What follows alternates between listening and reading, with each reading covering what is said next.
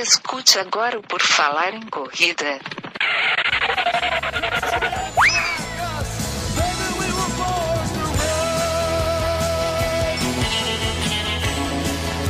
Are you ready to run?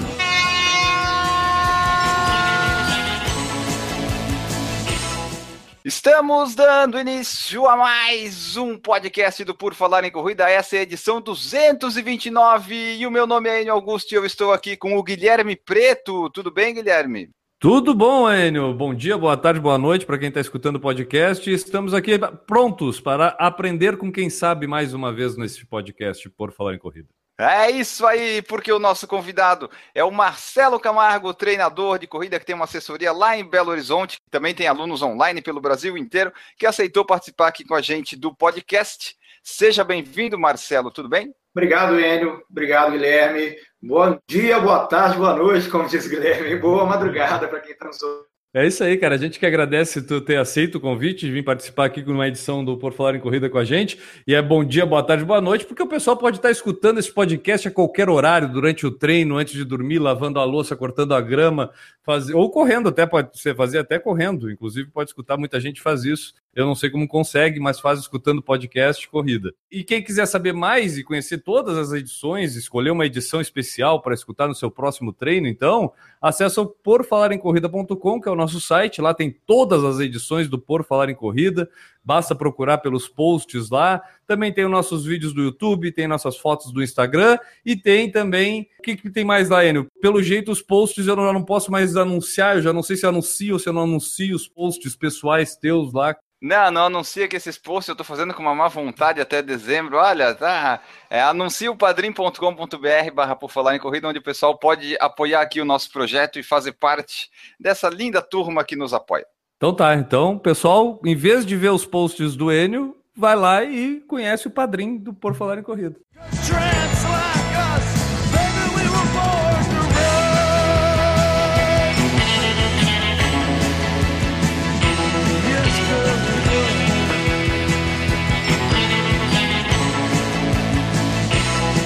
O nosso convidado é o Marcelo Camargo, e para começar a nossa pergunta tradicional, Marcelo, como é que a corrida e o esporte estão na tua vida? Quando é que eles apareceram?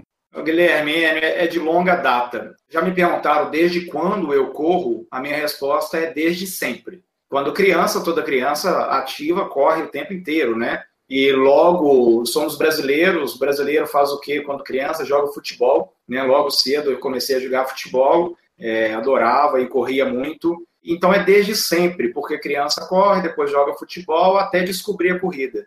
E eu descobri a corrida por volta de 14, 15 anos de idade. Com 15 anos de idade, eu participei da minha primeira prova, da minha primeira corrida. Na verdade, assim, o que eu tenho de lembrança mais remota é nas aulas de educação física. Não sei se ainda isso se reproduz nos dias de hoje, mas nas aulas de educação física naquele tempo, o professor mandava os alunos darem volta no quarteirão da escola. A escola que eu estudava era o quarteirão inteiro, né? Muitos colégios são assim, ocupam o quarteirão inteiro. Muito fiz isso. Sei lá quantas voltas ele pedia pra gente correr, e quem terminasse primeiro podia beber água, entrar pra escola, beber água e estar livre para poder gastar o tempo da aula com outras atividades. Eu pegava a bola e eu ia jogar bola. Então, para que acabasse rápido a minha corrida, eu era sempre o primeiro a terminar a corrida. E sei lá quantas voltas eram no quarteirão, talvez umas 10 voltas no quarteirão, não sei, não faço nem ideia quanto que era, quantas voltas que eles pediam. Mas, em 85, aí assim, eu participei da minha primeira corrida, minha primeira prova oficialmente falando assim, e foi uma meia maratona. Olha que interessante, a minha primeira prova, com 15 anos de idade, foi uma meia maratona, e talvez eu tenha aquela história como muitos corredores atualmente fazem. Eu gostava de correr já com treinamento, assim, eu corria 10 quilômetros confortável.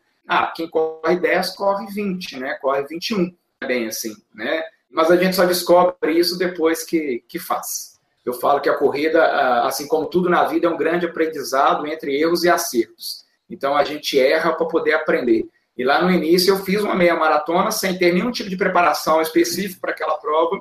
Isso completei. E aí percebi que eu realmente gostava daquilo. E a partir de então eu comecei a treinar. Eu brinco, eu falo assim que minha primeira prova foi dia 21 de abril de 85. E nossa, vocês já eram nascidos? Eu não. Eu ainda não. Eu já. O que idade é que tu tinha em 85? Eu tinha 15 anos. E eu fiz a primeira corrida e foi uma meia maratona. Caramba. Eu falo assim que no dia 21 de abril de 85 aconteceram alguns fatos históricos para o Brasil. Importantíssimo dia 21 de abril de 85, que foi o presidente eleito Tancredo Neves. O Enio, você nasceu em que ano, Enio? 87. Então eu já tinha 2 anos que eu já corria já. E aí no dia 21 de abril de 85 aconteceu outro fato importante também, que foi a primeira vitória do Ayrton Senna numa prova de Fórmula 1. Um dia desses me falaram que foi em Estoril que ele ganhou a primeira prova. E no dia 21 de abril de 85, um outro fato histórico que aconteceu foi o Marcelo Camargo correu uma prova oficial. Daí, 3 fatos importantíssimos para a história. E, além de tudo, teve lá um tempo bem antes lá, que teve um cara, acho que descobriu o Brasil, não foi 21 de abril? O que é 21 de abril, Enio? Não é descobrimento do Brasil? Tiradentes parece que descobriu, né? É Tiradentes, né? 21 de abril é a Inconfidência Mineira, é a data da morte do Tiradentes. 22 de abril é o descobrimento do Brasil. É isso aí. Isso aí. Ô, Marcelo, com 15 anos de idade, cara, enfrentar 21 quilômetros, não teve ninguém para te puxar a orelha e dizer, guri, parei um pouquinho, é muito para ti. Como é que era a tua orientação na corrida naquela época? Ou era aquela orientação de educação física mesmo, vai e corre? Era bem por aí, Guilherme. Quando eu comecei a correr nessa data, quase não haviam provas pelo Brasil. Poucos eram os corredores que participavam das provas. Quem participava de prova era realmente corredor. É o que a gente vê hoje nas redes sociais, que o pessoal brinca que é corredor raiz, né? A gente tinha pouca informação, ou quase nenhuma. A gente tinha pouco material esportivo também. Tênis era tênis nacional, a gente não tinha tênis de marca, né? A abertura para importação no Brasil foi a partir de 92, com o Fernando Collor, né? Ele que fez essa abertura de empresas multinacionais entrarem no Brasil. E aí que teve Nike, Adidas, né? Todas as marcas que a gente conhece aí, além dos carros também, de Mercedes, todas essas marcas conhecidas que a gente sabe. E quem corria era quem realmente treinava e quem competia. Eu falo que naquela época a corrida era competitiva, muito participativa. A gente tem estatísticas já mostrando, tem pesquisas com N muito grande de entrevistados, com mais de 7 mil, quase 8 mil entrevistados, sobre o perfil do corredor brasileiro. A maioria dos corredores hoje ainda treinam sem orientação profissional. Se não me engano, é por volta de 63% das pessoas que praticam corrida não recebem orientação profissional ainda. Quando tu diz que praticam corrida, é a pessoa que se inscreve para correr, essa pesquisa foi feita com esse pessoal, ou é o pessoal aquele que vai ali na orla fazer o antigo, antigamente nessa época se chamava o Cooper? Essa pesquisa foi feita com pessoas inscritas em provas. Chama Questionário de Avaliação dos Corredores Brasileiros, que chama CUAC, Rogério Teixeira, que é um ortopedista de São Paulo, ele que fez essa pesquisa já há alguns anos atrás, então pode ser que já tenha mudado um pouco essa estatística. E é interessante porque muita gente procura a corrida já depois de estar meio que inserido. Algum amigo falou, viu alguma coisa. Exatamente. Né? Tipo, e esse cara, tu tá dizendo que ele também não tem orientação como naquela época. Eu vou contando a minha história e eu vou chegar no momento que eu me torno treinador de corrida, mas atualmente eu recebo corredores que querem a minha orientação, tem o perfil de que já é praticante da corrida, e que ele quer melhorar o desempenho dele e sozinho não está conseguindo mais, e aí ele precisa receber uma orientação, e corredores que tiveram algum problema físico com a corrida, aqueles que lesionaram com a corrida, e aí perceberam que deve estar fazendo alguma coisa não correta, e aí procura orientação. Uma parcela muito pequena, eu recebo, é de corredor assim, Marcelo, quero começar a correr. Isso é muito, muito fora do normal, fora do comum, eu iniciar o treinamento de uma pessoa que ainda não corre. Na verdade, assim, pensando rapidamente, é interessante, sim, que a pessoa comece a correr por conta própria. Eu ouvi falando isso diversas vezes, que correr é diferente de treinar. Treinar é muito mais profundo. Tem um amigo meu que fala que o buraco é muito mais embaixo. Correr é aquela história, coloca um tênis, um short, vai com o relógio, vai para a rua e vai correr. É completamente diferente. Mas para aquela pessoa que está iniciando, começar a correr e depois de um tempo tomar gosto pela corrida, a gente brinca, né? Foi picado pelo mosquitinho da corrida e aí não quer parar mais. E aí então começar a receber orientação é um bom caminho também, é um bom caminho. Como que eu recebi aquela orientação? Lá em 85 realmente eu não tinha. Naquela época a gente inscrevia nas provas, tinha que procurar saber primeiro onde é que teria uma prova aqui em Belo Horizonte, eu moro aqui a vida inteira. Tinha que buscar informação. Às vezes tinha uma prova a cada 3, 4 meses. Era raro ter uma prova. Hoje a gente sabe que tem prova todo final de semana. Era difícil, então, ter informação sobre a prova. E a gente treinava mais do que competia, porque não tinha prova. Então, treinava até aparecer a prova. E quando aparecia a prova, ótimo, porque aí tinha um bom resultado. E eu, nessa palestra que eu fiz essa semana passada, eu mostrei um certificado, que era um diploma físico mesmo, que a gente ganhava após a prova, mas ganhava assim, um mês depois da prova, saía na Associação dos Corredores, ou ia na Secretaria de Esporte buscar o seu diploma e estava lá o diploma. As informações naquela época eram muito precárias mesmo. No ano de 85, pra vocês terem uma ideia, eu fiz a meia maratona, a minha primeira, em 2 horas e 13 minutos. Isso aos 15 anos de idade. Porém, 8 meses ou 10 meses depois, eu tenho registro de uma prova de 10 quilômetros, onde eu fiz sub 40 minutos. Então, imaginem, eu fiz uma prova acima de 6 minutos por quilômetro, que foi uma meia maratona, e 8, 10 meses depois eu estava fazendo uma prova de 10 quilômetros abaixo de 4 minutos por quilômetro. O que eu percebo disso? Bom, orientação eu não recebia. Eu gostava de correr apenas, e a gente sabe que com essa empolgação de corrida, eu falo que quanto mais treinado estamos, mais vontade dá para a gente treinar. E quanto menos treinado nós somos, menos vontade dá de correr, porque é difícil correr, né? Mas quando a gente está treinando e está empolgado e quer treinar, e provavelmente era isso que eu fazia. E aí, em 86, eu já ganhando muitas provas por categoria, a minha faixa ali de 15 a 19 anos, eu subia no pódio, ganhava primeiro da categoria. Aqui em Belo Horizonte, hoje nós temos a equipe do Cruzeiro, que ela é famosa no Brasil inteiro. Mas aqui em Belo Horizonte, lá nos anos 80, a equipe de atletismo era do Atlético Mineiro. E o pessoal do Atlético me convidou. Na verdade, eles me perguntaram primeiro com quem que eu treinava. Aí me perguntaram assim, Marcelo, com quem que você treina? Eu tô vendo que você tá ganhando aí na categoria, com quem que você treina? Aí eu falei, eu treino sozinho, comigo mesmo. Aí onde você corre? Onde você treina? Ué, na rua. E aí um corredor, que era um corredor que ganhava as provas aqui em Belo Horizonte, ele me convidou para treinar com eles. E olha que interessante. Eu fui na pista de atletismo que tem aqui em Belo Horizonte, da Polícia Militar, e lá estava a equipe de atletismo, do Atlético, e o treinador da equipe. Naquela época, talvez você, o Guilherme, talvez vai lembrar, não sei se o Enio já conhece muito de história da corrida, mas o grande nome no Brasil naquela época, em 85, era o João da Mata e o José João da Silva. O João da Mata era daqui, né, de Belo Horizonte, ele é de Diamantina, mas ele era polícia militar na época. Hoje eu sei que ele é advogado, ele passou para a Polícia Civil e cursou carreira aí de delegado, hoje ele é delegado. E aí o João da Mata estava lá. Imagina, o João da Mata venceu o São Silvestre em 83. Em 85 ele estava no auge. E aí estava a equipe do Atlético. Me levaram para lá, um menino de 15 a 16 anos, me apresentaram para o treinador. E olha como é que é diferente hoje com essa quantidade de assessoria que existe, com a quantidade de treinador que existe, e que é fácil o acesso para qualquer um ter um treinador. O treinador fala comigo assim, eu não estou com tempo para criança agora não. Focado no treinamento do João da Mata, porque tem São Silvestre está chegando. E eu não vou dar ideia para criança nenhuma agora, não. Ô, Enio, Guilherme, imagina, se eu recebo um menino com 15 anos de idade que faz sub-40 nos 10 quilômetros, eu quero muito treinar esse menino. Eu quero muito treinar esse menino. Isso talvez é um baita potencial.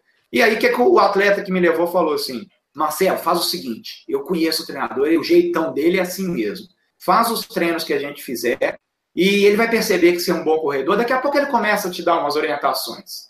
E foi o que eu fiz. E realmente aconteceu esse processo. Só que também eu hoje considero como um erro muito grande. Porque imagina, eu fazia o mesmo treino que os atletas de alto nível faziam. Então eles faziam assim, vamos lá, 20 tiros de 400 metros, para 1 minuto e 6. E eu tô lá, tentando acompanhar os caras. Claro que a relação de tempo meu para eles não era proporcional para fazer a mesma coisa. E aí sim, ele começou a me incluir em umas provas, aí o treinador falou, Marcelo, quantos anos você tem? 16. Tem a prova no bairro tal, você vai por equipe, você já paguei sua inscrição, você está lá, pega o carro do Atlético no dia tal, a gente vai te levar, porque naquela época tinha premiação por equipe, quem vencia nas categorias somava pontos, e aí depois tinha uma premiação final através dessa pontuação por categoria e no geral, que premiava a melhor equipe da prova.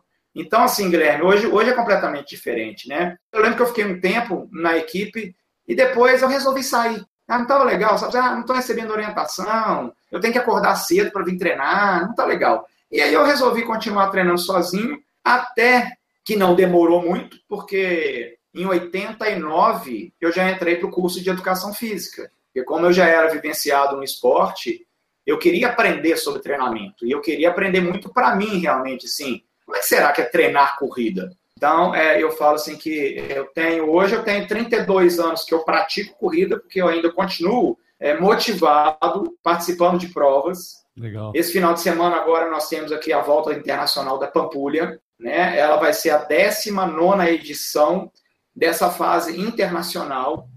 Eu vou participar dela pela 16ª vez. E antes disso, eu participei de algumas Voltas da Lagoa da Pampulha, que era o nome que tinha.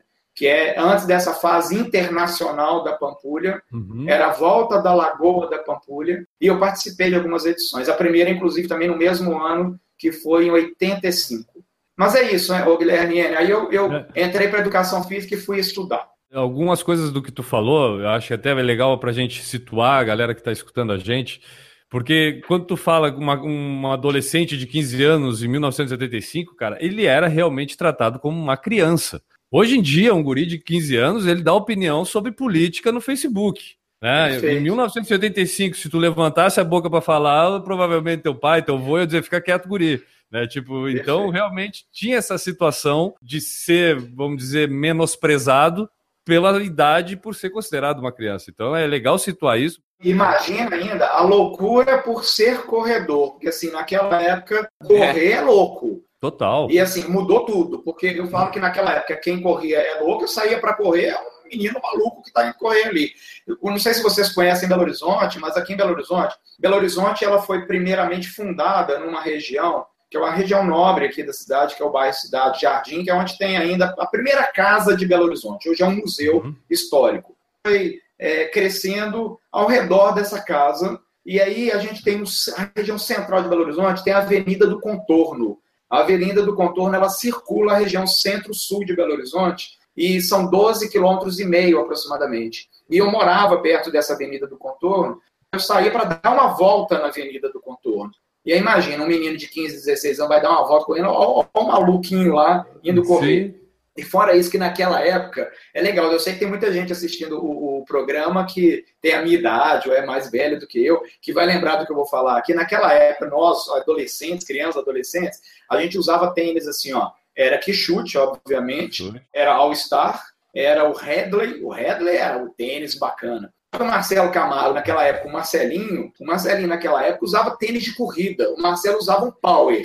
Power era o tênis que patrocinava o João da Mata. Se vocês pegarem foto no Google aí do João da Mata vencendo a São Silvestre, a camisa dele está escrito Power. Era um tênis muito legal. Se esse tênis existisse hoje, eu tenho certeza que todo corredor ia correr com ele. Ele era confortável, ele era macio, ele era um tênis muito legal. E eu usava esse tênis, né? Aí eu era diferente na minha turma, né? Todo mundo usava o tênis da moda e o cara usando um tênis Power. Depois veio o M2000. O M2000 vocês vão lembrar. Aí eu tive M2000. Esse eu tive. E olha aí, era caro para comprar pra caramba. É. As pirâmides embaixo, assim, ele tinha um esquema de funcionamento. Isso. É. A minha primeira São Silvestre foi em 1992. É legal eu falar isso, porque eu acompanho vocês e eu ouvi a entrevista da Sabine umas semanas atrás, da Daniela Santa Rosa também, e aí a Daniela falou assim, quando eu comecei a correr lá atrás, em 2004, aí eu falei, nossa, que bacana, né? E eu sabia que eu ia participar com vocês, eu falei assim, nossa, se eu falar quando eu comecei a correr lá atrás... Hoje eu brinquei no meu grupo do WhatsApp, eu falei assim, quando eu comecei a correr, nem corrida existia. E olha que coisa interessante, apesar de eu não ter um acompanhamento, de não ter treinador, mas a gente seguia os exemplos de corredores naquela época. Eu comecei a correr em 85, fiz a primeira maratona em 92, foram 7 anos treinando, até fazer a primeira maratona. Hoje a gente vê corredor com 1, 2, 3 anos no máximo, já fazendo maratona. E eu falo assim, em 2 anos, 3 anos, o cara já fez várias maratonas. Eu levei 7 anos para fazer uma maratona. Mas aí assim, aí alguém tá me ouvindo agora e me assistindo e fala assim, ah, mas e daí? Podia ter começado antes.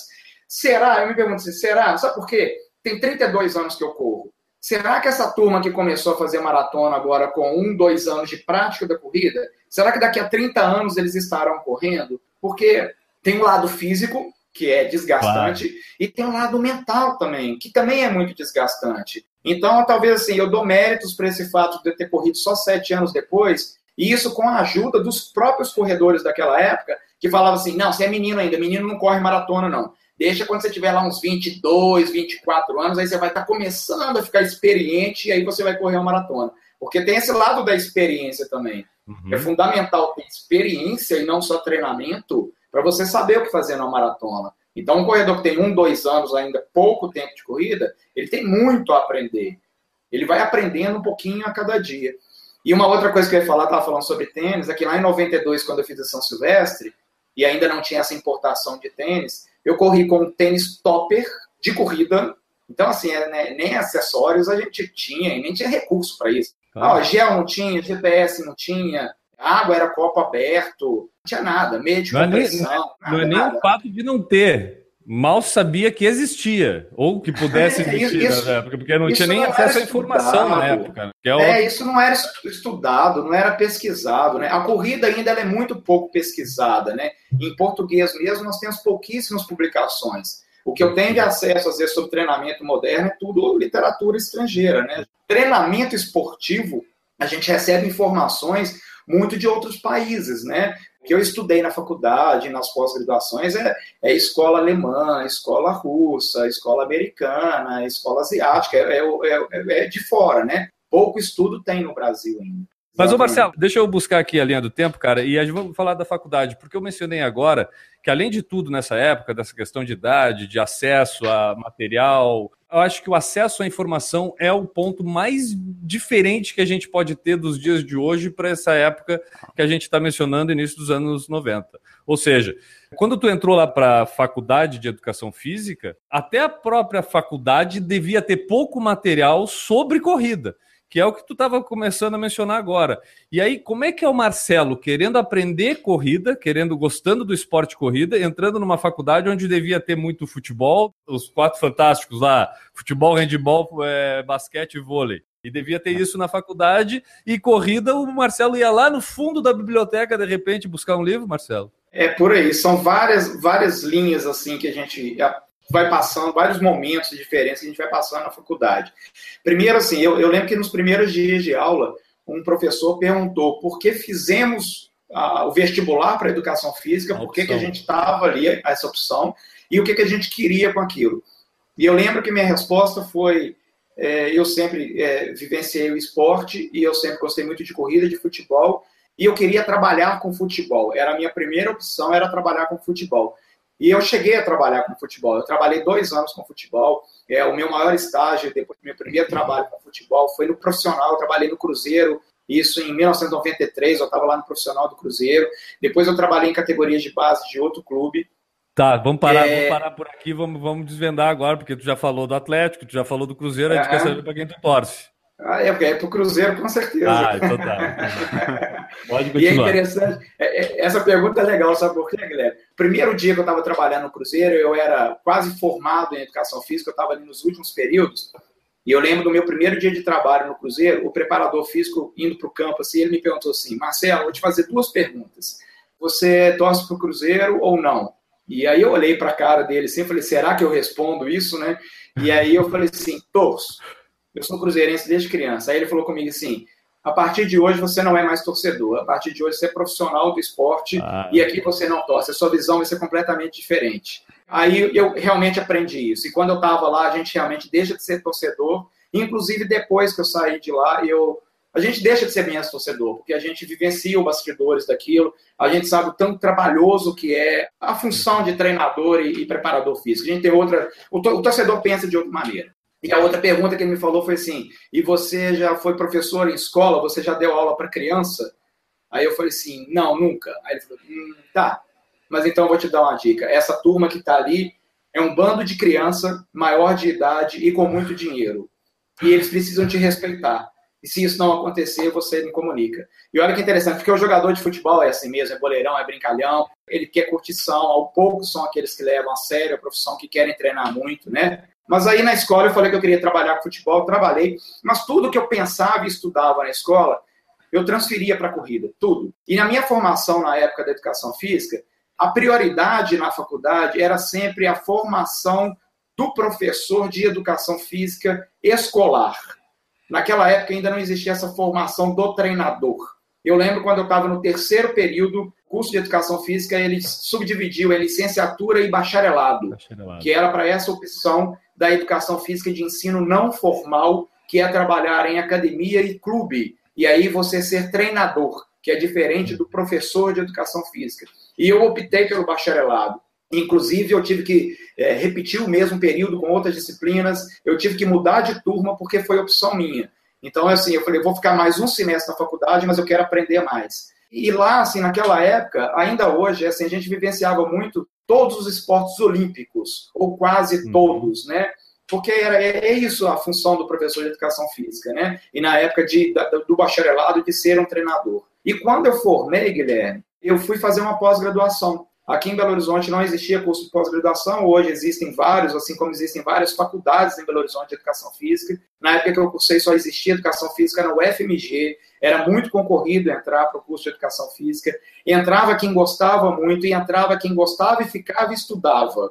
Hoje talvez as pessoas entram para uma escola particular, por não ter uma opção, ou por ainda não saber, começa alguns períodos e depois abandona. Naquela época não era assim. E aí eu lembro que quando eu formei, não existia pós-graduação em Belo Horizonte, eu tive que ir para São Paulo buscar um curso de pós-graduação, e eu fiquei um período em São Paulo, e eu tive, assim, ou muita sorte, ou sei lá como é que pode dizer, para quem é da educação física e está me assistindo, eu fui aluno do Papa do Treinamento Esportivo no Brasil, que é o professor Antônio Carlos Gomes. Não sei se vocês já ouviram falar no professor Antônio Carlos Gomes, ele é do Paraná. E ele é o papa do treinamento esportivo, ele foi para a Rússia, fez pós-doutorado na Rússia, toda a bagagem que ele tem de treinamento esportivo veio de lá. Na última Olimpíada, nos Jogos Olímpicos do Rio, ele foi o supervisor técnico de todas as modalidades do esporte no Brasil. Então, se alguém precisasse de alguma informação técnica a respeito de qualquer modalidade, para falar de preparação física, ele era o responsável por tudo. E eu lembro que eu fiz a pós-graduação em treinamento esportivo, e todas as minhas dúvidas eram já voltadas para a corrida. Apesar que naquela época eu trabalhava já em academia, eu trabalhava com musculação, eu trabalhei 27 anos em academia, eu abandonei a academia esse ano agora de 2017, mas desde 90 eu trabalhei, e assim durante 12 anos seguidos eu fui professor de salão de musculação. Eu era o cara que fazia fichinha de musculação para os alunos, tive muitos alunos de personal. Eu era o cara do 3 série de 15. Eu era o cara do 3 de 15, até que não. Até que o 3 de 8 também fazia comigo, eu acabava convencendo o 3 de 8, apesar de não ter o biotipo próprio para o 3 de 8, mas eu convencia pelo lado técnico, né, de ver que desenvolvia realmente. Porque, na verdade, tem essa associação, né? Muitos falam assim, eu vou treinar corrida com o Marcelo porque ele é magrinho, porque ele corre bem, porque ele foi corredor. Na verdade, não é essa visão que o corredor tem que ter, né? O corredor tem que ter se o treinador é bom treinador, né? Não quer dizer que ele é bom corredor que ele vai ser bom treinador. É igual ao futebol, não quer dizer que ele foi bom jogador de futebol que ele vai ser um ótimo treinador. Uhum. Uma coisa, outra coisa, outra coisa, né? Formação é completamente diferente. Nem todas as informações que eu tenho, que eu possuo essas informações e o conhecimento, eu posso passar num primeiro momento para o corredor, né? Tem um processo de aprendizagem. E às vezes eu até provoco uma situação assim, até interessante, que eu sei que tem muito corredor da minha turma e do meu grupo, e da assessoria, me assistindo, me ouvindo agora, eu provoco até o erro deles, para que eles aprendam. Então eu deixo assim, deixa errar, vai errar, e depois eu explico como que ele deve contornar essa situação e corrigir. E eu lembro que assim, aí lá, quando eu estudava em 95, na minha pós-graduação, a minha monografia de conclusão de curso, assim como a minha monografia na graduação, foi relacionada à corrida. Na graduação, a minha monografia, eu lembro que foi limiar anaeróbico de corredores de longa distância. Nessa época da faculdade, tu conseguia treinar ainda? Fazia o treinamento de corrida ainda? Era tudo pessoalmente? Tu aplicava alguma coisa do que tu via na faculdade? Testava em ti na corrida? Como é que tu fazia? Exato, exato. Eu testava em mim, eu treinava. E como o curso de educação física naquela época era horário integral, eu estudava de manhã e de tarde, então sempre tinha uns horários livres, assim, horário do almoço, aí uma quebra de aula, e aí eu saía para treinar, final de aula eu saía para treinar, já fazia estágio no horário da noite sempre. Mas eu me treinava, mas eu também procurava orientação com os professores da escola, que eu sabia que eram do meio da corrida. Aqueles que já tinham feito maratona, e eu trocava informação com eles, para tentar entender um pouco o meu treinamento. E é legal que é o seguinte, dando um passo à frente aí, Guilherme, logo depois que eu formei, e aí continuei estudando muito sobre corrida, eu sempre gostei muito desse assunto, e aí a gente chega em 2005, eu já trabalhava numa grande rede de academias que a gente tem hoje no Brasil, que antigamente era a Fórmula Academia, e hoje é a Bodytech. Trabalhei durante 15 anos nessa empresa, e trabalhando lá, já há um tempo atrás, os professores eles me perguntavam como é que eu, por exemplo, fazia um treinamento para um aluno que queria correr a volta da Pampulha. E aqui em Belo Horizonte a gente tem a grande corrida é a volta da Pampulha, né? Todo mundo espera pela volta da Pampulha. E não que eu treino hoje, eu vi que o Enio falou aí no começo do programa hoje, que eu treino gente pelo Brasil inteiro, né? Que apesar de eu estar em Belo Horizonte, a minha assessoria não é uma assessoria de Belo Horizonte, né? Eu falo que é um grupo do Brasil. E hoje a gente está em 20 estados do Brasil, inclusive com corredor em Santa Catarina. E são poucos estados do Brasil que eu não tenho aluno assim, corredor. Tem lá no Amapá, tem no Acre, Manaus, Piauí, Recife, e vai descendo, Salvador, Goiânia, Rio de Janeiro, São Paulo, Espírito Santo, Paraná, Santa Catarina, Rio Grande do Sul. Até fora do Brasil, assim, brasileiros que moram nos Estados Unidos, que moram no Canadá. Então é um grupo do Brasil. Eu consigo hoje orientar corredores que estão em tudo quanto é canto. Em 2005, eu já trabalhando na rede da Bodytech, na época era Fórmula, os professores perguntavam como é que eu fazia um programa de treinamento para quem correu a volta da Pampulha. E conversava com o professor, explicava, conversava com outro professor, explicava. Até que um dia eu tive uma ideia, né? Caiu uma fichinha assim, eu falei, poxa, por que eu não faço uma palestra? Apresento para o pessoal como é que é a metodologia de treinamento, como é que é uma periodização para o corredor de rua, quais são os métodos de treinamento que é realizado, como é feito o controle desse treinamento, quais são os parâmetros de controle que a gente utiliza, como é que avalia, como é que evolui o corredor. E aí essa palestra deu certo, todos os professores da academia quiseram fazer, e a partir daí, Guilherme, eu criei, talvez eu seja um dos precursores hoje no Brasil, que hoje eu sei que existem vários cursos de corrida, mas em 2005 talvez o meu curso tenha sido o primeiro curso de corrida de rua voltado para treinador e para professor de educação física. E esse curso existe até hoje, já são 12 anos, que é desde 2005, eu já fiz 21 edições desse curso. Esse curso são 25 horas, a gente encontra em 5 módulos, são 5 módulos de 5 dias, são finais de semanas. Eu e um outro professor daqui de Belo Horizonte, que é o doutor Albernan Nunes, que é um grande estudioso da corrida também. Nós reunimos aí vários corredores, vários treinadores e professores e estudantes de educação física já fizeram esse curso. E desde 95, que eu trabalho com corredor. Em 95, eu tive o meu primeiro corredor. E desde 2002 ou 2003, eu trabalho com uma assessoria, assim, mas não a minha. E talvez esse é um caminho também que eu trilhei que foi bacana, porque eu vejo hoje muito professor começando e abrindo a sua assessoria. Eu passei por várias assessorias de outros professores, de outras academias, de outras empresas, antes de ter a minha. E todo mundo me cobrava, Marcelo, quando você vai ter a sua? Quando você vai ter a sua? Quando vai ter a sua? Aí eu falava, calma, tudo no seu tempo, tudo no seu tempo. E aí, em 2003, nós reunimos aqui em Belo Horizonte, eu e outro professor, um projeto para ter a primeira assessoria de corrida numa academia de ginástica. Eu vejo que hoje, pelo menos aqui em Belo Horizonte, talvez no Brasil inteiro também, a academia que não tem uma assessoria de corrida é uma academia que está fora do mercado. Verdade. Hoje parece que todas as academias buscam ter uma assessoria. Por quê? Porque isso agrega aluno para a academia, isso fideliza aluno para a academia. E é interessante que em 2002, 2003, eu apresentei 2 projetos para ter uma assessoria de corrida, na época eu chamava um clube de corrida, numa academia. Em uma, depois mais para frente a gente vê isso. E a outra topou de início, porque o dono da academia também, que é o Japão, é um cara conhecido aqui em Belo Horizonte no meio da corrida, ele era corredor e ele era ciclista, e ele topou a ideia, ele já veio com essa ideia para mim também, e deu super certo.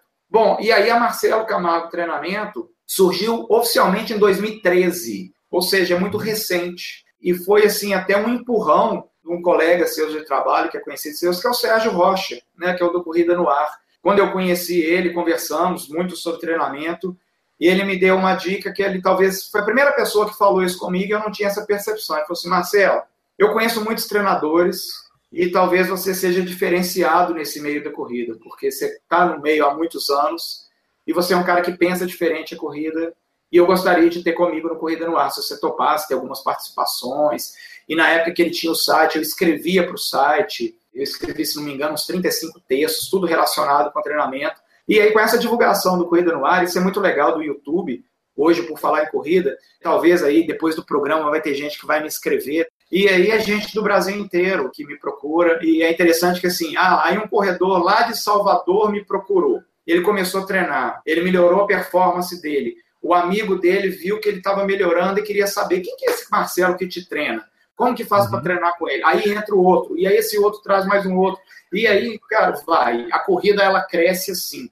É igual um corredor que, na casa dele, ele começa a correr, daqui a pouco a filha está correndo, a esposa está correndo, o primo está correndo. A corrida, cara, é um vírus, assim, ela alastra, ela vai embora. E aí surgiu a assessoria Marcelo Camargo Treinamento, que eu faço questão de manter a minha filosofia de trabalho desde o início, que eu falo que é o seguinte, assim, ó, Guilherme Enio, eu gosto de treinar quem gosta de ser treinado. Meu perfil de aluno é diferente daquele perfil que precisa ter um encontro presencial, que precisa ter a tenda, que precisa ter o treinador presente. Aquele precisa de motivação ali no momento para correr e socialização. O meu grupo socializa. Assim, esse final de semana está todo mundo vindo para Pampulha. E depois da Pampulha a gente tem festa, nós temos churrasco para poder fazer para a turma. Todo mundo se conhece, então todo mundo super amigos já. Mas essa questão de treinar quem gosta de ser treinado é legal. Eu sei que há muitos corredores, tem muita gente mesmo, que não preocupa com rendimento na corrida. Pelo menos fala que não preocupa com rendimento na corrida. Mas eu sei que quando cruza a linha de chegada, a primeira coisa que ele faz é o stop no relógio dele. Ou antes aí, de largar, assim, né? Vai para quanto? Vai para quanto? Sempre tem. E, né? Perfeito, perfeito. E aí, assim que ele dá aquela respirada, ele confere o tempo dele. Ou ele fica muito feliz, ou ele fica frustrado porque não conseguiu fazer o tempo que ele esperava. Mas aí a minha pergunta é, para fazer o tempo que desejava, houve um treinamento ou não houve um treinamento? Se não houve um treinamento, não pode ter uma cobrança desse resultado. Se apenas saiu para correr... E aí juntou num grupo, vamos correr, todo mundo correndo junto, na mesma distância, na mesma velocidade. Peraí, será que isso é treinamento?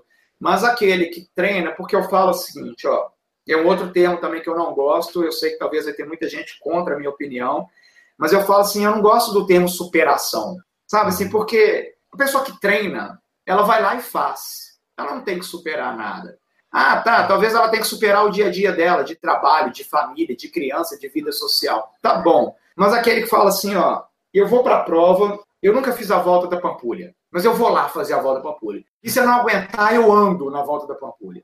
Aí eu penso assim, poxa, mas é uma corrida ou é uma caminhada? Porque se for uma caminhada, não faz sentido ela estar ali. Ela não tá treinada para aquilo. E aí no final, ela faz textão no Facebook, falando que ela parou, que ela sentou no meio-fio, que ela teve cãibra.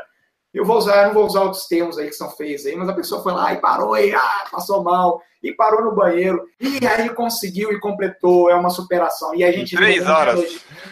E a gente vê um monte de elogios, amigos, parabéns, você é guerreira. Cara, não é. Pra mim, não é. Pra mim, guerreiro é aquele cara que consegue treinar, ele treina, ele tá focado no que ele faz, ele é disciplinado, ele é dedicado, ele é persistente, e ele vai pra prova sabendo o que fazer, e vai lá e faz a prova.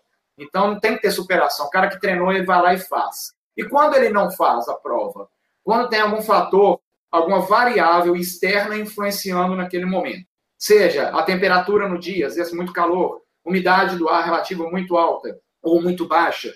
Ou naquela semana ele teve problema familiar, problema no trabalho, então mentalmente ele não está legal. Ou ele teve um mal-estar de saúde, um resfriado, uma infecção intestinal. Aí são fatores externos que vão influenciar na performance dele no dia na prova, e aí esse desejo dele na prova, essa meta que ele queria cumprir na prova, tem que ser alterado. Ele não pode ir com o mesmo desejo em cumprir a mesma meta para aquilo que foi treinado, se tem fatores externos influenciando no resultado. Então, assim, a minha assessoria treina comigo quem gosta de treinar, a maioria quer realmente desempenho, porque eu sei que quando cruza a linha de chegada, olha no relógio, e quando reúne com o grupo, primeira pergunta que faz, antes da largada, é o que o Enio falou. E aí, vai para quanto? Esse termo vai para quanto é legal, né? Porque o corredor, ele responde assim, 4 e 10. Aquele que não é da corrida fala assim, o que é isso, 4:10, né?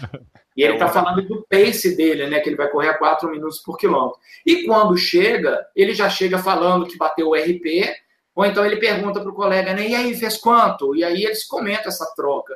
Então, assim, apesar de muitos falarem que correm por correr, que não estão preocupados com o resultado, aí eu falo, ok, mas então não cobre resultado e não precisa saber o tempo no final da prova. Tem uma incoerência que acontece dentro dessa justificativa que tu está apresentando, Marcelo, que é a seguinte, eu não dou bola para tempo, eu corro para sempre só, vencer o meu próprio limite, mas peraí, então tu precisa ter um parâmetro. Na corrida, perfeito. Esse parâmetro se chama tempo.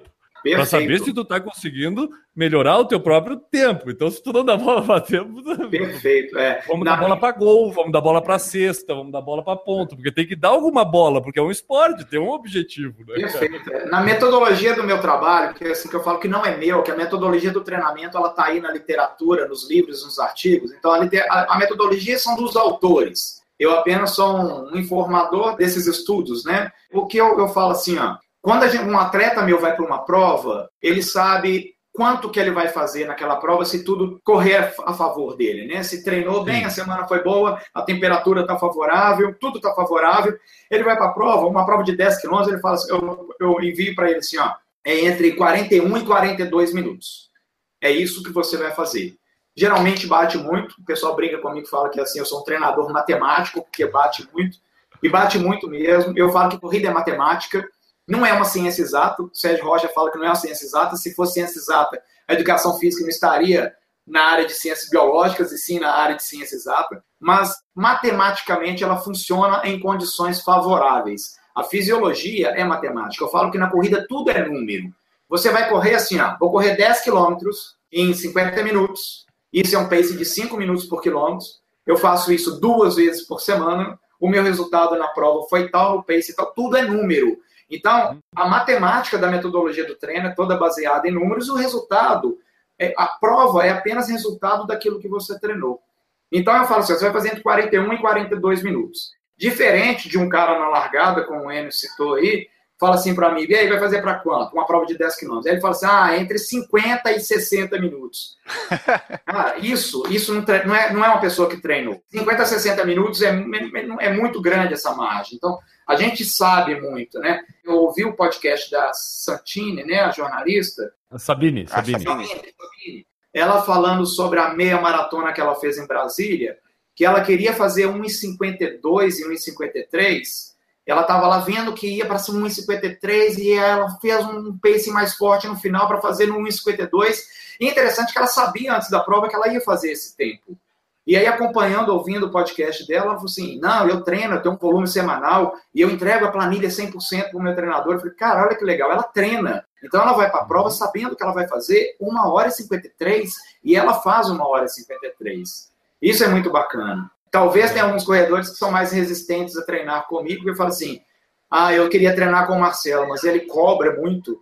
Na verdade, eu cobro, porque o corredor se cobra. Então, se ele quer um resultado, eu tenho que fazer a condução do treinamento para que ele tenha aquele resultado. Porque se ele não conseguir, ele vai me cobrar. Então, eu cobro dele. Eu parto do princípio que se a pessoa procurou tu, é porque ela quer treinar contigo. Então, ela tem que seguir o troço que tu vai passar para ela. Não faz sentido tu pagar, procurar o cara e dizer, perfeito. Não consegui treinar, não vou fazer. Perfeito, tu tá gastando dinheiro, tá gastando tempo, porra, segue o negócio. O primeiro ponto, assim, dessa relação corredor e treinador é a confiança. Tem aluno meu, corredor meu, que fala assim, eu prescrevo treino e ele faz um treino diferente. Beleza, eu sei que no começo isso vai acontecer, mas eu sei também que por influência dos outros corredores do grupo que tem ótimos resultados, eles vão começar a falar assim, cara, não faz isso, faz o que o treinador está pedindo, tenha paciência, lá na frente você vai ter o resultado, como muitos têm. Então, um cara que tem uma vivência aí de muitos anos na corrida, e tu deve ter acompanhado muito essa questão da evolução da corrida, principalmente como prática, que tu falou que antes era uma competição, agora é muito mais por participação, tem esse desafio pessoal, tudo isso que a gente tá vendo. Mas como o Marcelo vê a questão evolução do treinamento? O que mudou? Hoje em dia, tu entra na internet, faz treino de intensidade, não faz treino de intensidade, o que importa é volume. Então, hoje em dia, assim, dá para tu escolher para que religião que tu vai rezar.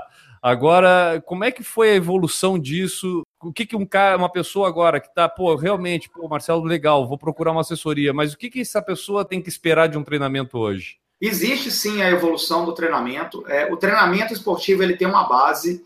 Essa base vem lá de 1965, e nem é muito tempo assim, que um dos primeiros relatos de periodização do treinamento.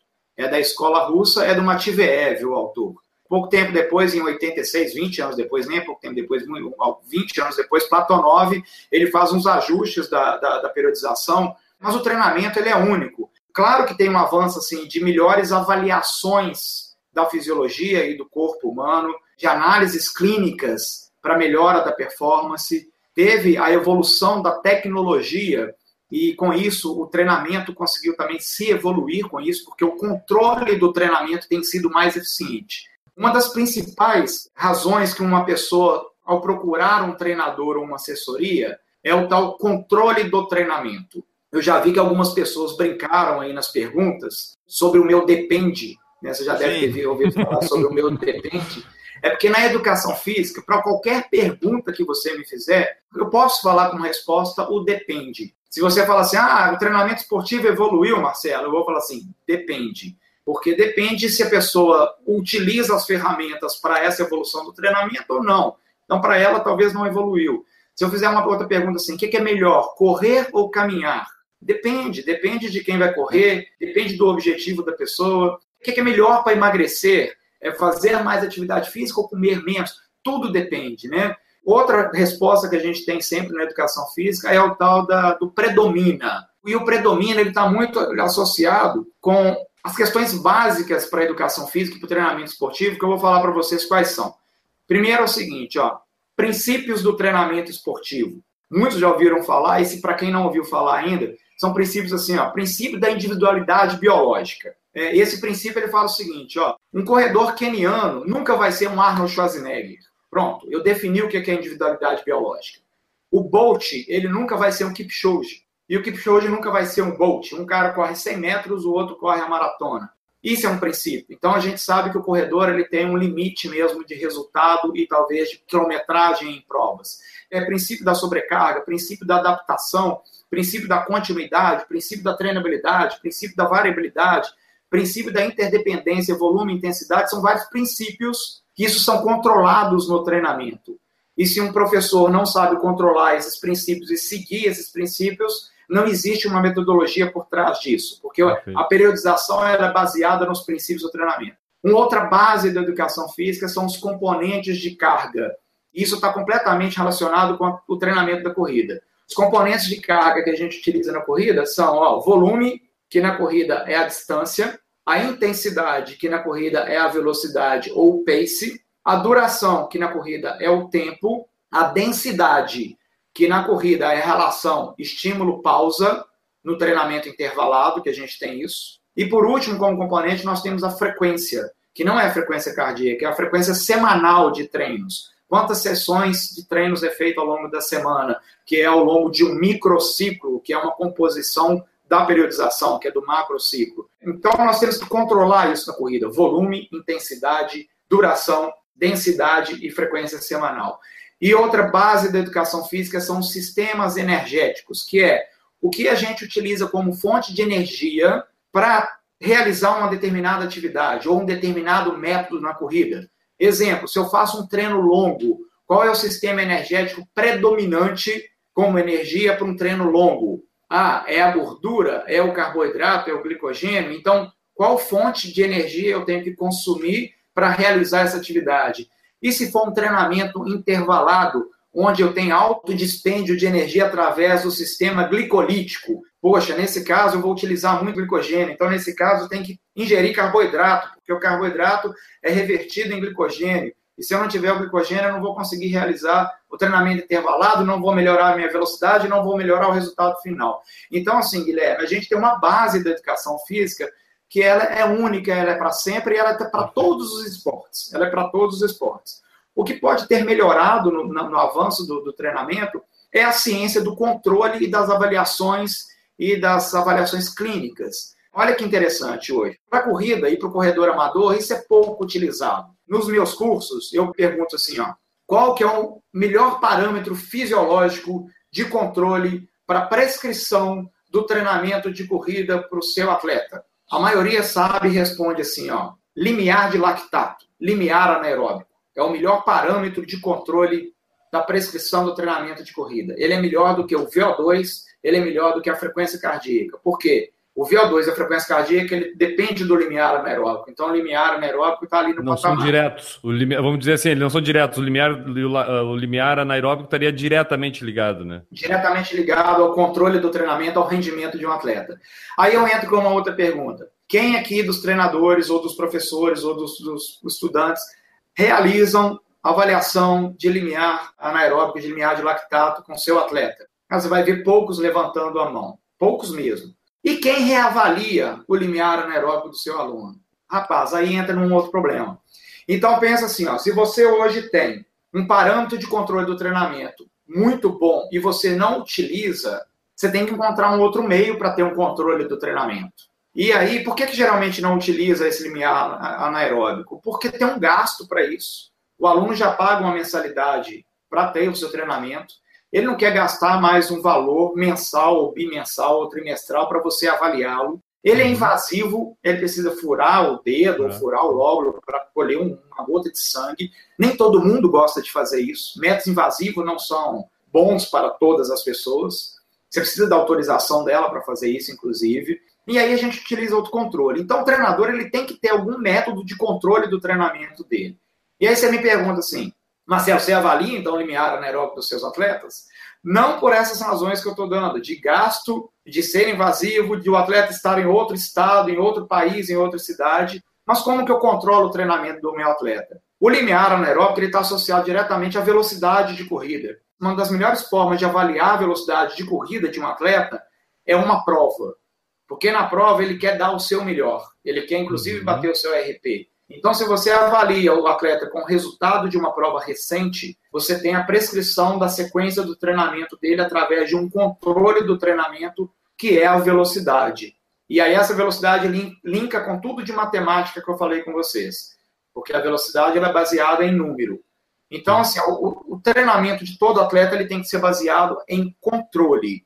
Fazer qualquer coisa não é treinamento. Se um atleta fala assim, eu corro 3 vezes por semana, 10 quilômetros por dia, eu respondo assim, de bobo que você é. Porque você não está utilizando controle nenhum do treinamento, o treinamento ele não está seguindo as orientações dos princípios esportivos. Cadê a sobrecarga? Cadê a interdependência, volume e intensidade? Cadê a variabilidade do treinamento? Cadê a treinabilidade? Que assim, você está muito adaptado a isso. Então, quanto mais treinado, menos treinável é. E aí, quando é menos treinável, você tem que mexer no treino. E você mexe no treino onde? Nos componentes da carga, volume, intensidade, duração. Então, é controle. E aí, por isso que o Marcelo Camargo, ele é chato no treinamento. Por isso que eu cobro, porque o treino tem que ter controle. Porque eu espero que isso dê resultado.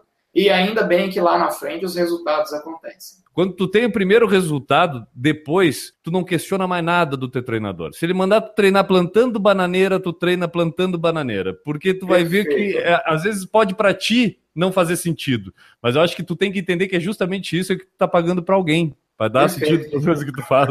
Pode pensar, né? Tá vendo como é que você tá me confirmando aquilo que eu falei lá no início do programa, que eu falei assim, o corredor ele precisa aprender, ele precisa errar, ele precisa ter experiência. Então, quanto mais tempo que ele tiver na corrida, mais experiência ele vai ter e menos ele vai errar e ele vai entender o treinamento. Eu faço questão, como treinador, de explicar para os meus atletas o que eles estão treinando. Se eu prescrevo o treino utilizando o parâmetro velocidade, eu tenho que fazer com que eles entendam por que é feito isso. Porque se alguém me questiona assim, Marcelo, mas por que você não utiliza frequência cardíaca? Eu tenho como explicar isso. E é legal porque eu tenho textos prontos sobre isso. Então, quando me faz uma pergunta, eu leio esse texto que eu escrevi. Eu quero que ele entenda sobre treinamento. Lá no meu grupo, o pessoal brinca bastante. Eles falam assim, rapaz, isso aqui uns 2, 3 anos de Marcelo Camargo treinamento, a gente devia ganhar um diploma da faculdade Marcelo Camargo, porque a gente já está entendendo muito de treinamento. E é uma coisa que todo corredor que tem o seu treinador e que tem a sua assessoria deveria fazer com seus treinadores, que é questionar.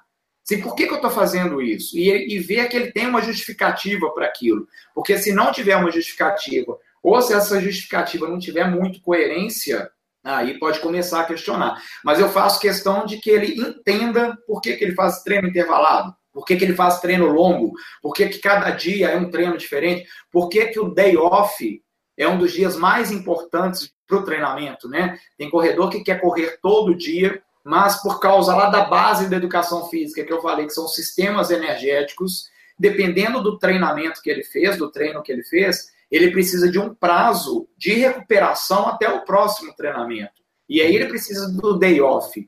Eu tenho uma frase, assim, eu falo que eu tenho algumas frases legais que eu falo assim, ó, que o day off é o melhor dia de treino, mas só se dá direito ao day off aquele que treina. Vou te defender na questão do depende que o pessoal pega no teu pé aí. Porque um profissional em qualquer profissão que não fala depende para o seu cliente ou para o seu amigo, ele não conhece a profissão. Porque sempre dá para fazer alguma coisa que tu queira.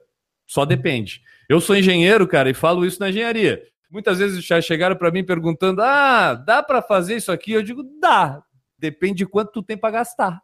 Porque se for o sheik de Abu Dhabi, ele consegue fazer ilha, fazer qualquer coisa que tu queira fazer, ele faz, né? Para ele depende de quanto ele vai gastar. Então, qualquer profissão, para mim, sempre depende. A pessoa que tem muita certeza das coisas é complicado, não dá. Não, ela já parte do princípio que ela não... Eu já acho que a pessoa que diz que não depende de nada já não sabe do que tá falando. O Marcelo Camargo, treinamento lá, assessoria, é só tu que faz? Tu manda planilha toda semana? Só como é que funciona essa parte aí da assessoria? Eu tenho um grupo limitado para atender esses corredores, porque sou só eu realmente. Eu faço questão de prescrever o treino e acompanhar o treino de todos os corredores do meu grupo, porque tem essa tal da individualidade biológica. Cada um tem uma meta diferente, cada um tem uma prova-alvo diferente, cada um tem um condicionamento físico diferente, e eu faço questão de prescrever o treino dos meus alunos. Eu sei que a Marcelo Camargo, o treinamento, assim, tá crescendo, é uma assessoria muito bacana, o grupo é muito legal, pode ser que daqui a algum tempo cresça mais ainda, mas eu, por enquanto, eu prefiro manter um grupo fechado, não ter milhares de corredores, isso não é a meta ainda da Marcelo Camargo Treinamento, pode ser uma coisa futura, mas eu faço assim. E aí, como é que é feito o trabalho? Talvez no final aí vocês vão me perguntar, mas tem o meu site, né, que é marcelocamargotreinamento.com.br. A pessoa tem as informações, me manda um e-mail por lá, me manda um contato por lá, porque eu envio uma anamnese para a pessoa, eu dou as informações sobre o acompanhamento, sobre o meu trabalho, os valores, isso tudo, e ela vai me responder uma série de perguntas, e é baseado nesses parâmetros iniciais, eu vou elaborar o planejamento e prescrever os treinos iniciais. Eu não gosto de enviar mais que 2 semanas de treino, não. E eu peço que a cada final de semana me retorne o que foi feito, porque se deixou de fazer algum treino, ou se o treino não foi cumprido naquilo que era prescrito, eu preciso mudar a semana seguinte. Então, tem um processo sequencial. Ele gripou naquela semana, ele viajou naquela semana, qualquer seja a alteração, eu preciso modificar. E uma outra coisa que é importante é eu manter o contato sempre com o meu corredor. Então, se eu envio uma planilha cada mês, eu vou falar com o cara uma vez por mês? Não. Pode falar comigo todo dia. Eles me mandam o WhatsApp, eles me mandam o e-mail, e o contato é assim. Vamos às perguntas do Yutrobs, mano. Vamos lá. O Léo Oliveira perguntou assim, um ano bem planejado, Marcelo, cabe quantas provas no máximo? Anota aí. Depende. Depende da distância da prova que ele está querendo. Vamos pensar, se for uma maratona, depende. É uma pessoa treinada, com boa vivência, história na corrida, ou é um iniciante? Se for, eu vou falar que é uma maratona. Se for uma pessoa bem treinada, pode ser que faça mais maratonas, mas é meia maratona, são provas de 10 quilômetros, ou é tudo mesclado. É quase fácil de entender isso.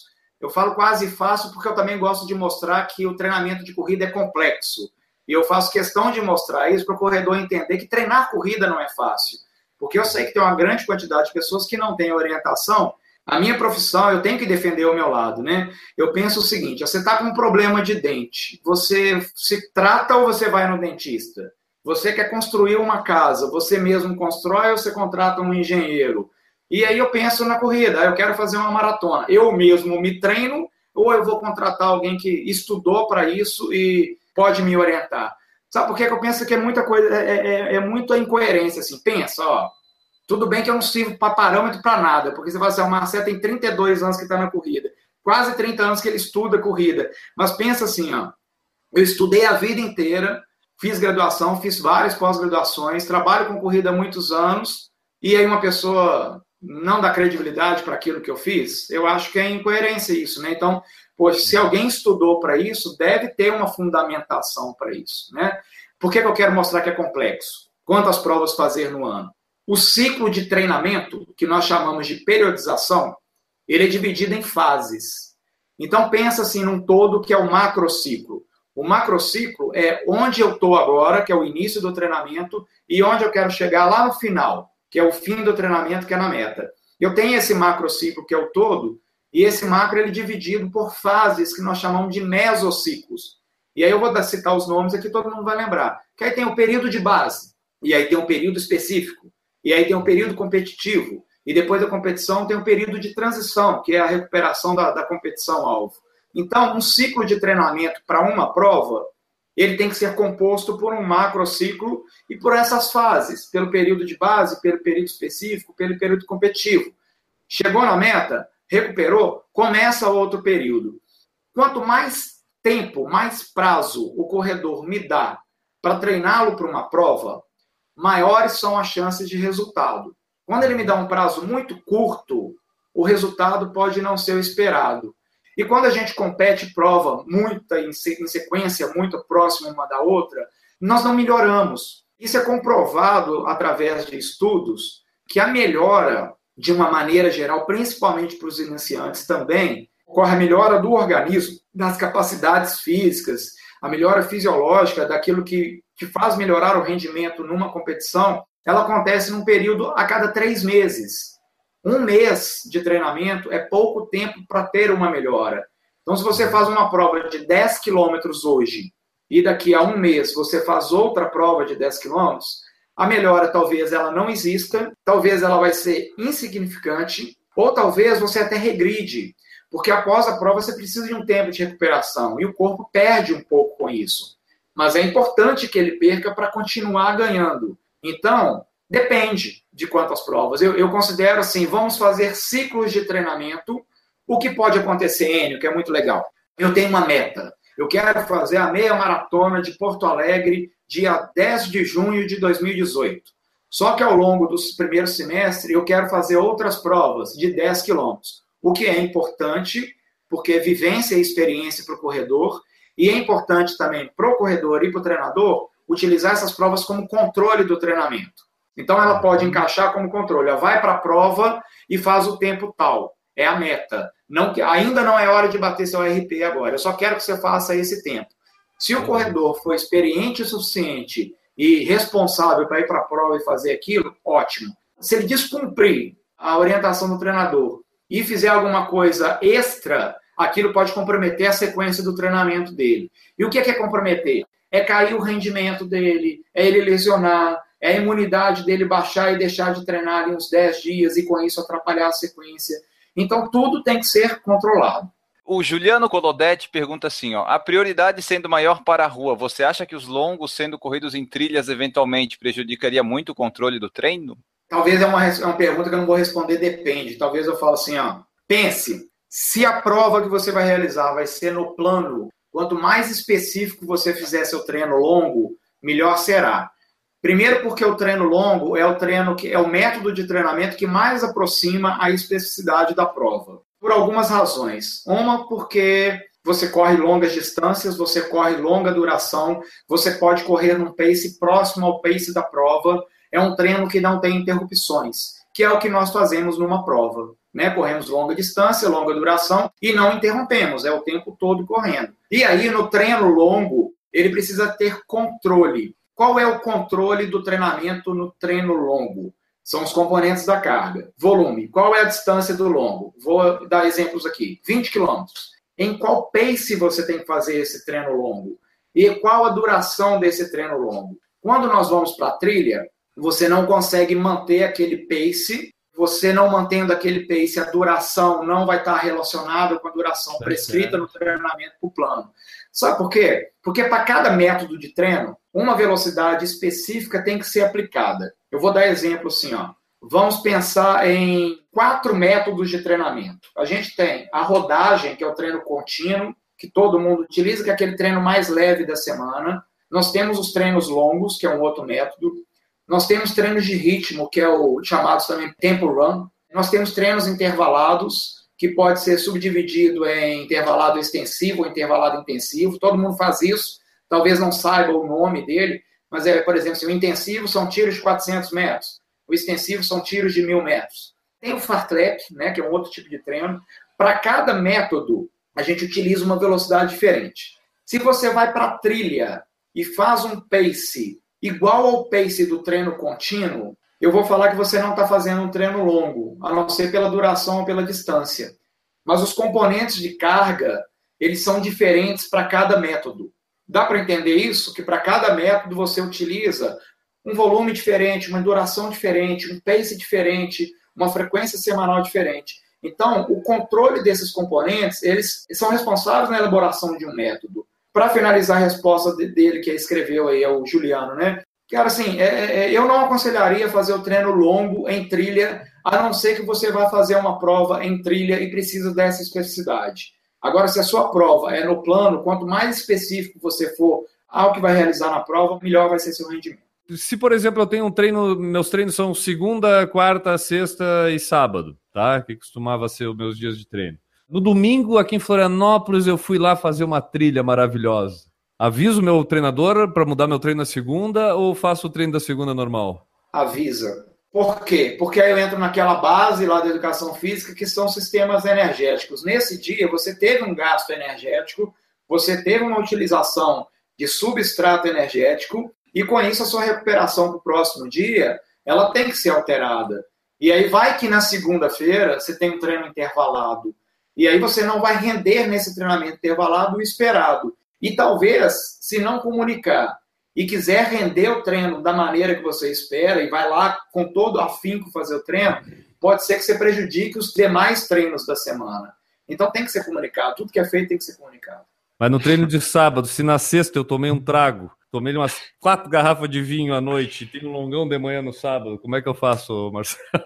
Aí olha que ótimo. O treino longo, ele serve muito de referência para o treinamento que a gente está fazendo ao longo da semana. Ah, achei que tu ia dizer que ele cura ressaca. Eu já ia sair fazendo longo. E ele serve muito de referência também para aquilo que a gente espera fazer na prova. E aí eu falei assim que na prova, se os fatores externos não influenciarem, o resultado esperado vai ser aquilo que foi treinado. E bebida é um fator externo que interfere diretamente no desempenho. Se eu bebi na sexta e vou fazer o meu longo no sábado, eu tenho que pensar que esse pace pode e deve ser alterado, a distância que o treinador pediu para mim talvez eu não dê conta, e com isso a duração tem que ser reduzida também.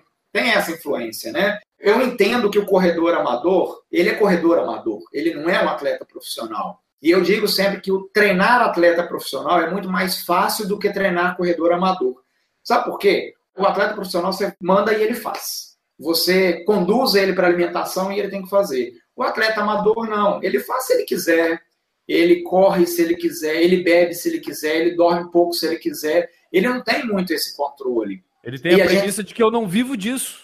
Né? Ele parte do não vivo disso. Isso, perfeito. E eu concordo também, mas não cobre resultado. Tem um preceito no treinamento esportivo que a gente diz o seguinte, que a meta ela tem que ser alcançável e realista.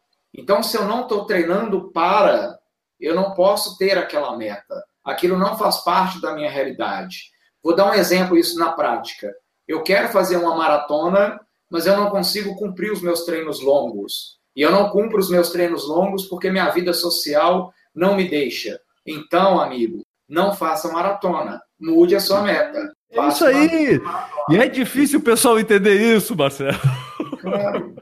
E se comigo o treinamento não está evoluindo, eu falo, amigo, você não vai fazer a maratona. E a pessoa fala, eu vou fazer do mesmo jeito. Eu falo assim, então eu saio fora da responsabilidade sobre sua maratona. Infelizmente, eu estou te dando orientação e essa orientação não está te conduzindo para a maratona. Eu prefiro não assumir a responsabilidade. Sabe por quê? O treinador e o professor de educação física, ele tem que ser muito responsável num ponto que é o seguinte. Nós cuidamos de corpo que não é meu, de um organismo que não é meu. É a sua saúde e não é minha. Então, eu sou responsável por aquilo que você está realizando. Se eu não estou controlando o seu treino, ou se você não está respeitando aquilo que eu estou controlando, ou você entra num acordo e vamos fazer a coisa certa, ou tchau, eu não posso fazer isso. É a mesma coisa de um médico seguinte, o cardiologista fala assim, para de fumar, para de fumar. E o cara não para de fumar. Chega num determinado momento que esse médico fala, meu amigo, ou você para de fumar, ou então eu não tenho mais tratamento para te dar. Não tem jeito. Você tem que fazer a sua parte. E já teve vários casos assim comigo, que a pessoa não treinou para uma maratona e sem me contar foi lá e fez a maratona. E ela não treinou. Eu simplesmente falo o seguinte, ó, você não confia no treinador que você contratou, o nosso acordo não foi esse, sinto muito, nossa parceria está encerrada. Eu sei que eu perdi um aluno, mas eu tenho certeza que eu coloquei ele para pensar um pouco mais a respeito daquilo que ele fez. Se esse cara se lesiona, se tem algum problema, cai na tua conta também, porque quem é que estava treinando fulano? Isso, tá com a minha camisa, Guilherme, tá com a minha camisa, né? É isso mesmo, eu sou responsável por aquilo que ele faz, né? Agora é o seguinte, quer seguir direitinho, quer fazer o resultado, vamos lá. Porque senão assim, machuca, né? Tá treinando com quem? Ah, tava treinando com o Marcelo, mas a pessoa que tá de fora não sabe se essa pessoa estava realmente treinando ou não. Uma pessoa, ela pode correr uma maratona? Ah, ela pode correr uma maratona. Não necessariamente, até ela nem treina para uma maratona, mas ela vai lá e faz a maratona. Só que pela minha formação e pela minha profissão, eu tenho que sempre ser coerente com aquilo que eu estudei e aquilo que eu acredito, que é o seguinte, o treinamento, ele tem um começo, um meio e um fim. Isso é um processo, e é um processo sequencial e lógico. Então, existe uma organização para que eu conduzo a um corredor a que ele alcance o resultado que ele deseja. Ele pode fazer isso de qualquer forma? Pode. E o que é que acontece se ele fizer isso de qualquer forma? Várias coisas. O resultado pode ser qualquer um. Talvez a vida útil dele na corrida pode ser curta. Talvez ele não queira mais correr porque mentalmente ele não quer, saturou daquilo. Isso tudo porque ele não teve uma sequência lógica no treinamento, uma organização, planejamento. Ele pode lesionar? Sim, pode lesionar. Então, qual que é a premissa de um treinador? Organizar e planejar de maneira coerente aquele treinamento para que o atleta vá lá e consiga fazer uma prova. Ah, Marcelo, não precisa disso não, o cara faz a prova. Tá, mas eu penso na consequência que aquela prova pode gerar. O Léo Oliveira perguntou assim, ó, como é que tu enxerga esse pessoal que tem treinador para pace alto? É fundamental, é importantíssimo. É bom, né? Uai, não é porque o cara é lento pace, que não precisa... Não. Independente do pace... Eu acredito que todos que conseguem entender a importância de uma orientação, seja ela em qualquer área, eu sou especialista em quê? Em educação física, em treinamento esportivo e em corrida, mais focado ainda assim na corrida. Se eu precisar de uma ajuda em uma outra área, eu preciso recorrer a um especialista, eu preciso recorrer a um advogado, eu preciso recorrer a um médico, eu preciso de algum outro especialista para tratar aquele assunto que eu não sei. Essa é a minha visão. Talvez esse é um dos pontos positivos que a graduação me proporcionou. Acreditar e respeitar e entender o outro profissional. Preciso de um jornalista para me direcionar, talvez, na minha assessoria de marketing, talvez, eu tenho que fazer alguma coisa. Eu não sou especialista nisso, não adianta eu fazer o meu próprio marketing. Independente, então, do pace do corredor, aqueles que são coerentes e conseguem compreender dessa importância de um acompanhamento profissional... Ainda mais esse corredor mais lento, ele necessita de mais informações. Ele precisa aprender mais sobre corrida. E talvez até mesmo esse corredor de 6 por mil, ele entende muito de corrida do que um corredor 4 por mil. Porque é um cara que acredita mais, que lê mais, que investiga mais, que pergunta mais para o seu treinador. Então eu não vejo relação assim, tem um pace fraco, quer dizer que não precisa de orientação. Vamos fazer uma analogia com a academia de ginástica, eu trabalhei muitos anos. Entrou o aluno gordinho, esse não precisa de orientação? Eu só vou dar orientação para o aluno fortinho? Claro que não. O fortinho merece tanto orientação quanto o gordinho. E o gordinho merece muita orientação para alcançar o resultado que ele deseja. Então, todos precisam de orientação. Eu recebo muito e-mail. Às vezes a pessoa quer fazer uma pergunta rápida, assim, e a pergunta vem assim, Marcelo, quanto você cobra para fazer uma planilha para mim? E aí eu dizia R$200. E ó, tô a planilha. Na verdade, eu gostaria de dar algumas respostas, mas eu eticamente e educadamente eu não dou uma resposta. Mas nas minhas apresentações de palestras, eu mostro um slide, eu falo assim, que quem faz planilha é o Excel. Ou então, quem faz planilha é o cara que trabalha na Microsoft, ele que desenvolve o Excel. que a função do treinador vai muito mais além disso, que é o Guilherme falou. Você tem que pensar num todo. O treinador, eu não penso só no dia do treino, eu penso no todo do treino. É muito comum um corredor, um aluno na academia falava comigo assim, Marcelo, me fala um treino para eu fazer ali na esteira. Eu não posso falar um treino para fazer na esteira se eu não sei o que ele fez ontem, se eu não sei o que ele vai fazer amanhã, se eu não sei o que ele acabou de fazer na academia. Aliás, eu nem sei qual que é o objetivo dele, eu preciso saber o objetivo dele. E se ele falar assim, meu objetivo é correr, eu falo, sobe na esteira e corre. Isso não é treinamento, então eu tenho que pensar num todo. Então, assim, eu falo que eu não faço uma planilha. O que eu faço é planejar, elaborar, organizar, avaliar e evoluir o treinamento de corrida em busca de uma meta. Então, é muito mais complexo do que assim, quanto que você cobra uma planilha? Porque eu estou ali o tempo inteiro controlando o treino, avaliando, evoluindo o treinamento, é muito mais. Mas, assim, eu entendo que existem assessorias que não fazem isso e buscam até pelo lado social da corrida, o que é legal também. Porque isso é incentivar a prática do esporte. Isso faz parte também. Isso é o processo inicial do treinamento. O James Lane perguntou assim se o Marcelo sabe quando o aluno dele está roubando no treino. Se ele não estiver mentindo, né, ele não pode mentir, porque se ele estiver mentindo, eu não sei que ele roubou realmente. O que eu faço no feedback dos meus alunos? A mesma planilha que vai, ela volta para mim. E ela volta preenchida com algumas informações que eu preciso. Né? Eu preciso lá da distância que ele correu, do pace que ele correu, da duração que ele correu. Se ele estiver mentindo, sabe quando que eu vou descobrir isso? Na corrida? Na hora que chegar a prova. Isso. Exato. Porque eu vou falar assim, você vai fazer treino tal que de acordo com o treinamento você está preparado para isso. Cara, na hora da prova não sai aquilo. E eu custo a entender por que o resultado não foi aquilo dentro esperado. Aí, conversa vai, conversa vem, você consegue descobrir que houve algumas falhas. Mas olha que engraçado, Enio, o corredor que faz isso, ele não está enganando ao treinador, não. Ele está enganando ele mesmo. Ele está pagando não sei para quê.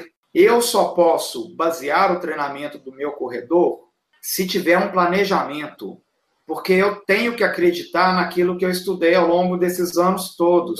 Eu não posso falar para o meu corredor assim, faz qualquer coisa aí. Para eu falar qualquer coisa aí, eu não precisava ter estudado educação física, eu não precisava ter investido tantos anos e dinheiro para chegar hoje e falar assim, corre 8 quilômetros aí.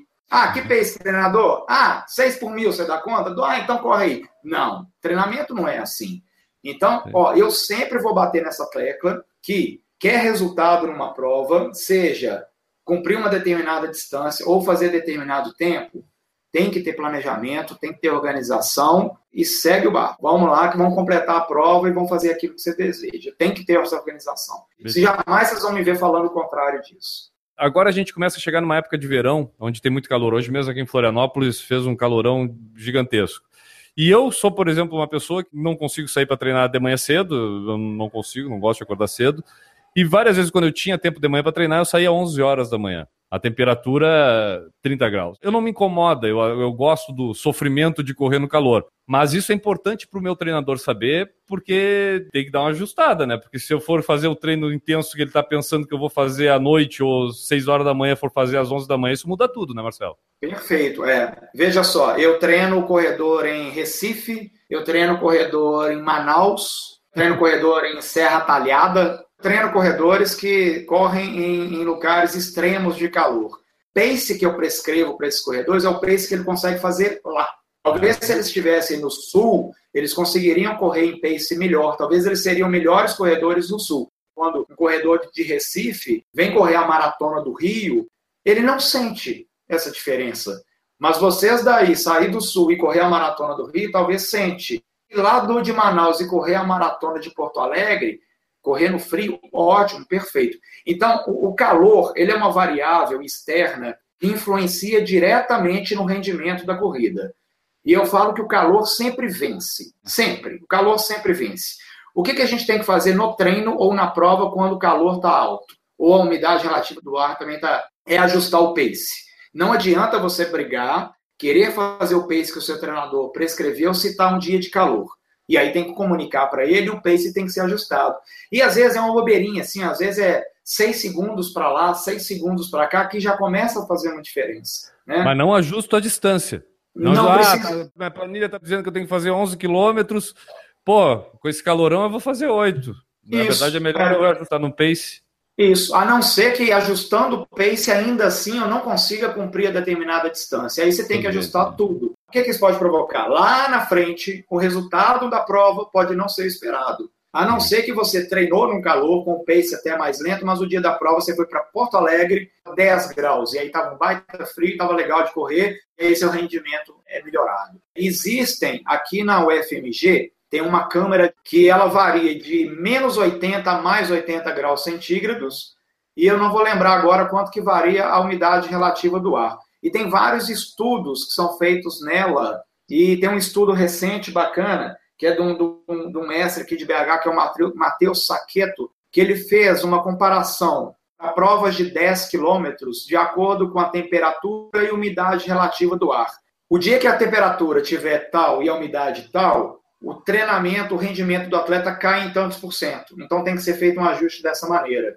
Isso é mais uma ferramenta, Guilherme, olha que legal, isso é mais uma ferramenta que o avanço e a evolução do treinamento esportivo está nos dando. Então, assim, tá a prova, umidade alta, temperatura alta, opa, não adianta querer correr com um pace de 4 por mil, porque não vai conseguir. Os corredores não fazem isso, óbvio que não fazem. E como é que eles descobrem isso? Na hora da prova, eles percebem que aquele pace não é sustentável e eles têm que diminuir o pace.